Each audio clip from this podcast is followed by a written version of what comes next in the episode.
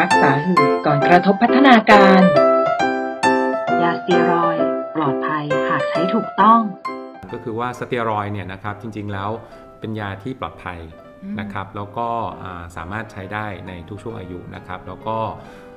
แต่ว่าก็จะมีข้อจำกัดบางอย่าง เพราะว่าสเตียรอยด์ในเด็กเนี่ยนะครับมันจะต้องเป็นยาอุปกรณ์ที่มันอยู่เนี่ยมันจะเป็นชนิดพ่นเหมือนที่เรากดพ่นใช่นะครับแล้วก็จำเป็นจะต้องพ่นผ่านกระบอก ต้องอาศัยความร่วมมือกับค่ะผู้ป่วยพอสมควรค่ะมีอุปกรณ์ต่อเพราะถ้าพ่นใส่ปากโดยตรงเนี่ยยามันจะเข้าไปไม่ถึงปอดอืมนะครับแล้วก็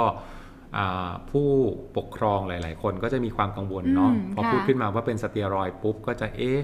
จะทำให้ส่งระผยะลต่อการยาวเจริญเติบโตอืมใช้ไปแล้วปี 2 ปีลูกจะไม่ตี้เอ้ยลูกจะจะเตี้ยไม่อ่าโตหรือเปล่าอะไรอย่างเงี้ยนะครับค่ะติดเชื้อง่ายอะไรเงี้ยใช่จริง ๆ ก็บอกว่าอ่าในปริมาณของการใช้เพื่อควบคุมโรคหืดเนี่ยนะครับ มันก็จะเป็นขนาดที่ไม่มีผลกระทบข้างเคียงเยอะขนาดนั้นอืมนะครับ อันนี้คือยาสเตียรอยด์อืมแล้วก็จะมียากลุ่มที่ค่ะ2นะครับซึ่งเป็นยาต้านลิวโคไทรีนนะครับฟังแล้วอาจจะดูยากนิดหนึ่งนะครับ แต่เป็นยาชนิดกินค่ะนะครับ ซึ่งยากลุ่มนี้เนี่ยก็ ใช้สามารถอาสามารถใช้เป็นยาควบคุมโรคหืดได้เช่นเดียวกันค่ะนะครับแต่ว่าเราก็จะมีการบริหารยาที่ง่าย เพราะว่ายาเนี่ยมันจะเป็นทั้งแบบมีเป็นแบบผงแล้วก็เป็นแบบเม็ดนะครับ ซึ่งก็อันเนี้ยก็คือเป็นให้เด็กกินทุกวัน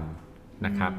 ก็ต่อเนื่องนะครับค่ะเป็นระยะเวลานานนะครับ ทีนี้ทั้ง 2 ตัวเนี่ยนะครับก็มีประสิทธิภาพในการควบคุมโรคหืดได้ใกล้เคียงกันค่ะนะครับ แต่ว่าต้องย้ำนะครับว่าทั้ง 2 ตัวนี้ไม่ใช่ยาขยายหลอดลม แต่จริง ๆ แล้วเป้าหมายหลักของการรักษาโรคหืดเนี่ยคือเราต้องการให้ไม่เกิดอาการหืดกำเริบค่ะคนไข้ต้องไม่หอบเลยอืมนะครับ เพราะฉะนั้นเป้าหมายสำคัญคือควบคุมไม่ให้เกิดอาการหอบนะครับอืมเหตุผลเพราะอะไรเพราะว่าการหอบแต่ละครั้งนะครับ เวลาที่เกิดอาการแต่ละครั้งเนี่ยนะครับ มันจะมีการอักเสบในทางเดินหายใจ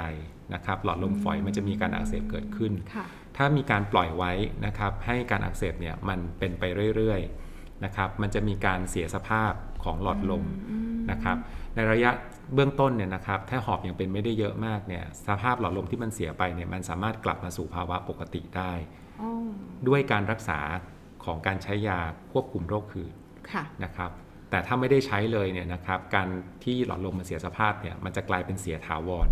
เพราะฉะนั้นคิดเอาว่าถ้าเป็นเสียสภาพถาวรตั้งแต่เป็นเด็กอืมโตขึ้นไปเนี่ยเขาจะไม่มีทางที่สมรรถภาพปอดเขาจะกลับมาสู่ภาวะปกติ หรือเทียบเท่ากับคนอื่นได้นะครับเพราะฉะนั้นเนี่ยต้องย้ำนะครับไม่ว่าโรคหืดจะเกิดเมื่อไหร่ก็ตามช่วงอายุไหนก็ตามเนี่ยยารักษาหลัก คือยาควบคุมโรคหืดที่ไม่ทำให้เกิดอาการหอบหยุดยาเองเสี่ยงพัฒนาการถดถอยอ่า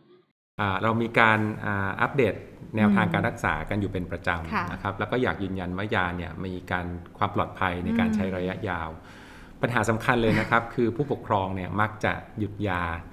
ก่อนถึงเวลาอันควร อันเนี้ยเป็น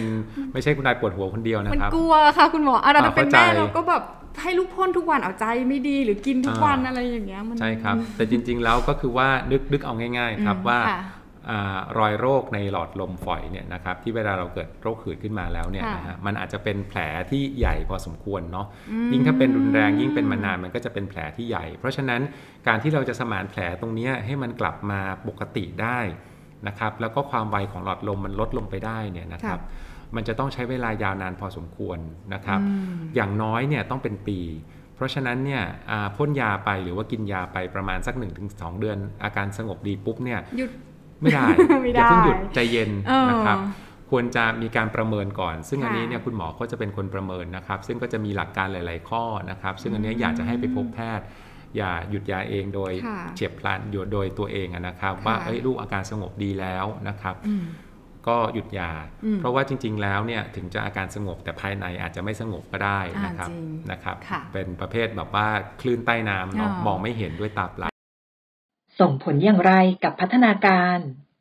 ก็ผลแน่นอนครับโดยตรงกับตัวพยาธิสภาพในปอดอืมนะครับก็คือว่าหลอดลมมันจะมีการเสียอาจจะถาวรได้นะครับ ถ้าอืมรักษาช้าหรือว่ารักษาไม่พไม่อถูกไม่ไม่ถูถูกกต้ต้อองงค่ะนะครับอันนี้หลอดลมเสียสภาพถาวรได้ ซึ่งมันจะไปส่งผลกระทบทางอ้อมนะครับกับสุขภาพทางกายและก็ทางใจของเด็กนะครับ เพราะอะไรค่ะเพราะว่าหนึ่งพอเวลาที่เขามีภาวะหลอดลมไวปุ๊บเนี่ยเด็กเขาจะ ถูกกระตุ้นได้ง่ายอืมถ้าเจออากาศเย็นเจออะไรฝุ่นเพียงเล็กน้อยก็จะมีอืมอาการไอ แล้วสำคัญเลยเนี่ยโรคหืดมักจะไอตอนกลางคืน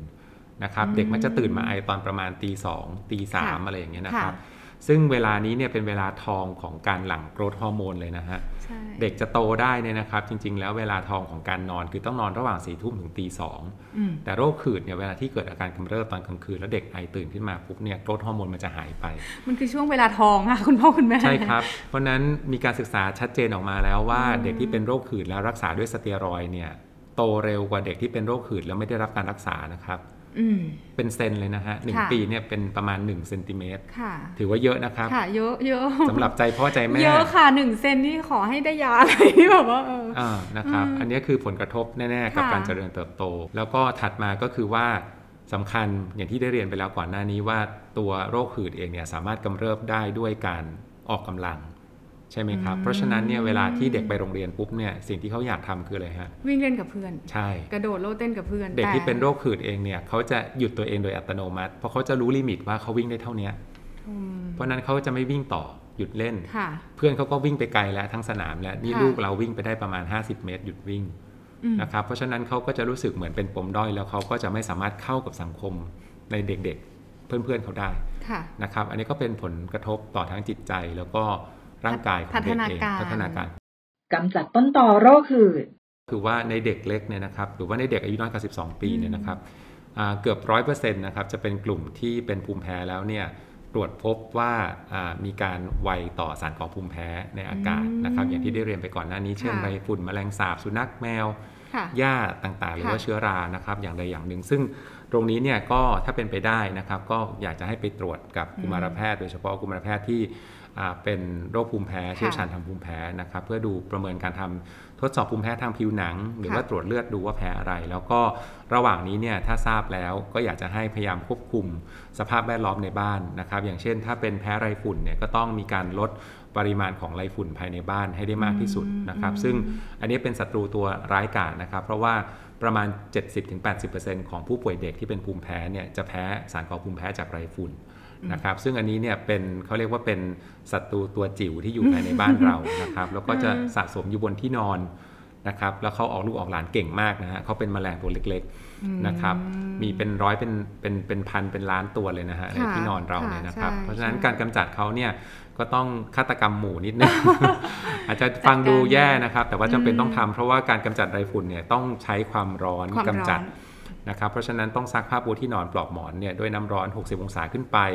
มหรือว่าเอาผ้าไปอบ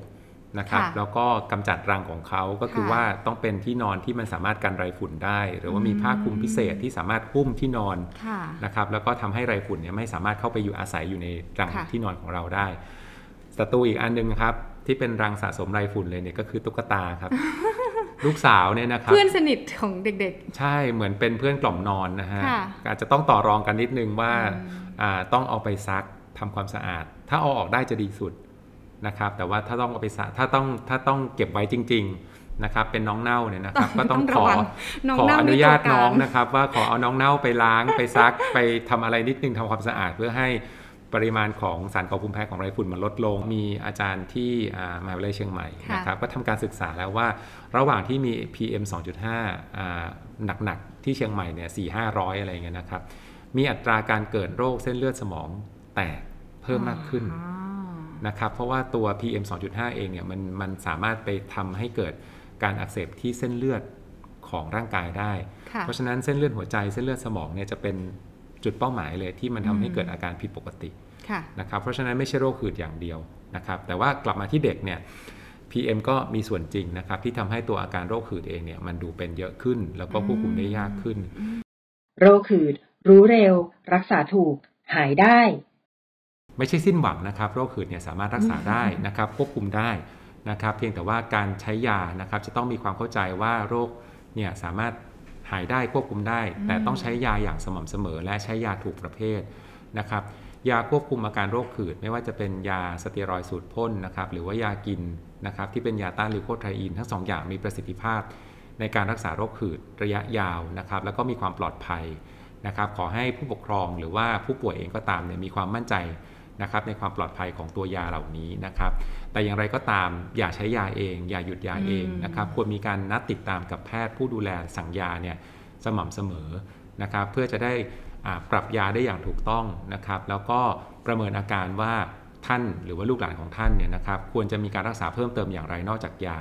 แล้วในขณะเดียวกันก็จะได้ทราบวิธีการปฏิบัติตัวด้วยนะครับ ว่าเวลาเกิดหืดอาการหืดกำเริบ การใช้ยาขยายขยายหลอดลมควรจะทำอย่างไร มีการตรวจประเมินเรื่องของภูมิแพ้นะครับแล้วก็ดูว่าจำเป็นจะต้องปรับเปลี่ยนสภาพแวดล้อมในบ้านนะครับหรือว่าสภาพแวดล้อมทั่วไปนะครับรอบตัวของข้างของตัวเด็กเอง แล้วก็ตัวผู้ใหญ่อย่างไรนะครับเพราะฉะนั้นพบแพทย์นะครับสามารถดูแลได้นะครับรักษาได้แล้วก็ในระยะยาวนะครับ โรคหืดอาจจะไม่ได้ใช่โรคที่หายขาดหายสนิทไปจากชีวิตเมื่อเป็นแล้วค่ะแต่ควบคุมไม่ให้เกิดอาการค่ะเราก็จะสามารถมีชีวิตนะครับ แล้วก็การเจริญเติบโตของเด็กที่ปกติได้ ไม่ต่างจากคนทั่วไปนะครับเราก็ได้รับรู้เรื่องความรู้ของการดูแลรักษาโรคหืดอย่างครบถ้วนทุกแง่มุมแล้วนะคะ จากที่คุณหมอให้ความรู้เรามาค่ะ ยาค่ะใช้ได้ค่ะคุณแม่ เพราะว่ามีการวิจัยและพัฒนาว่ามันสามารถรักษาลูกของเรา แล้วก็ปลอดภัยสำหรับเด็กค่ะ แต่ถ้าไม่ใช้นี่สิคะมันจะส่งผลกระทบกับพัฒนาการการเจริญเติบโตอย่างที่คุณหมอบอกนะคะ วันนี้นะคะก็ต้องขอขอบคุณค่ะ ผู้ช่วยศาสตราจารย์ ดรนายแพทย์ศิระนันทาพิสาร อาจารย์จากหน่วยกุมารเวชศาสตร์โรคภูมิแพ้ และภูมิคุ้มกัน คณะแพทยศาสตร์ มหาวิทยาลัยธรรมศาสตร์มากค่ะขอบคุณคุณหมอนะคะ ครับ ขอบคุณครับ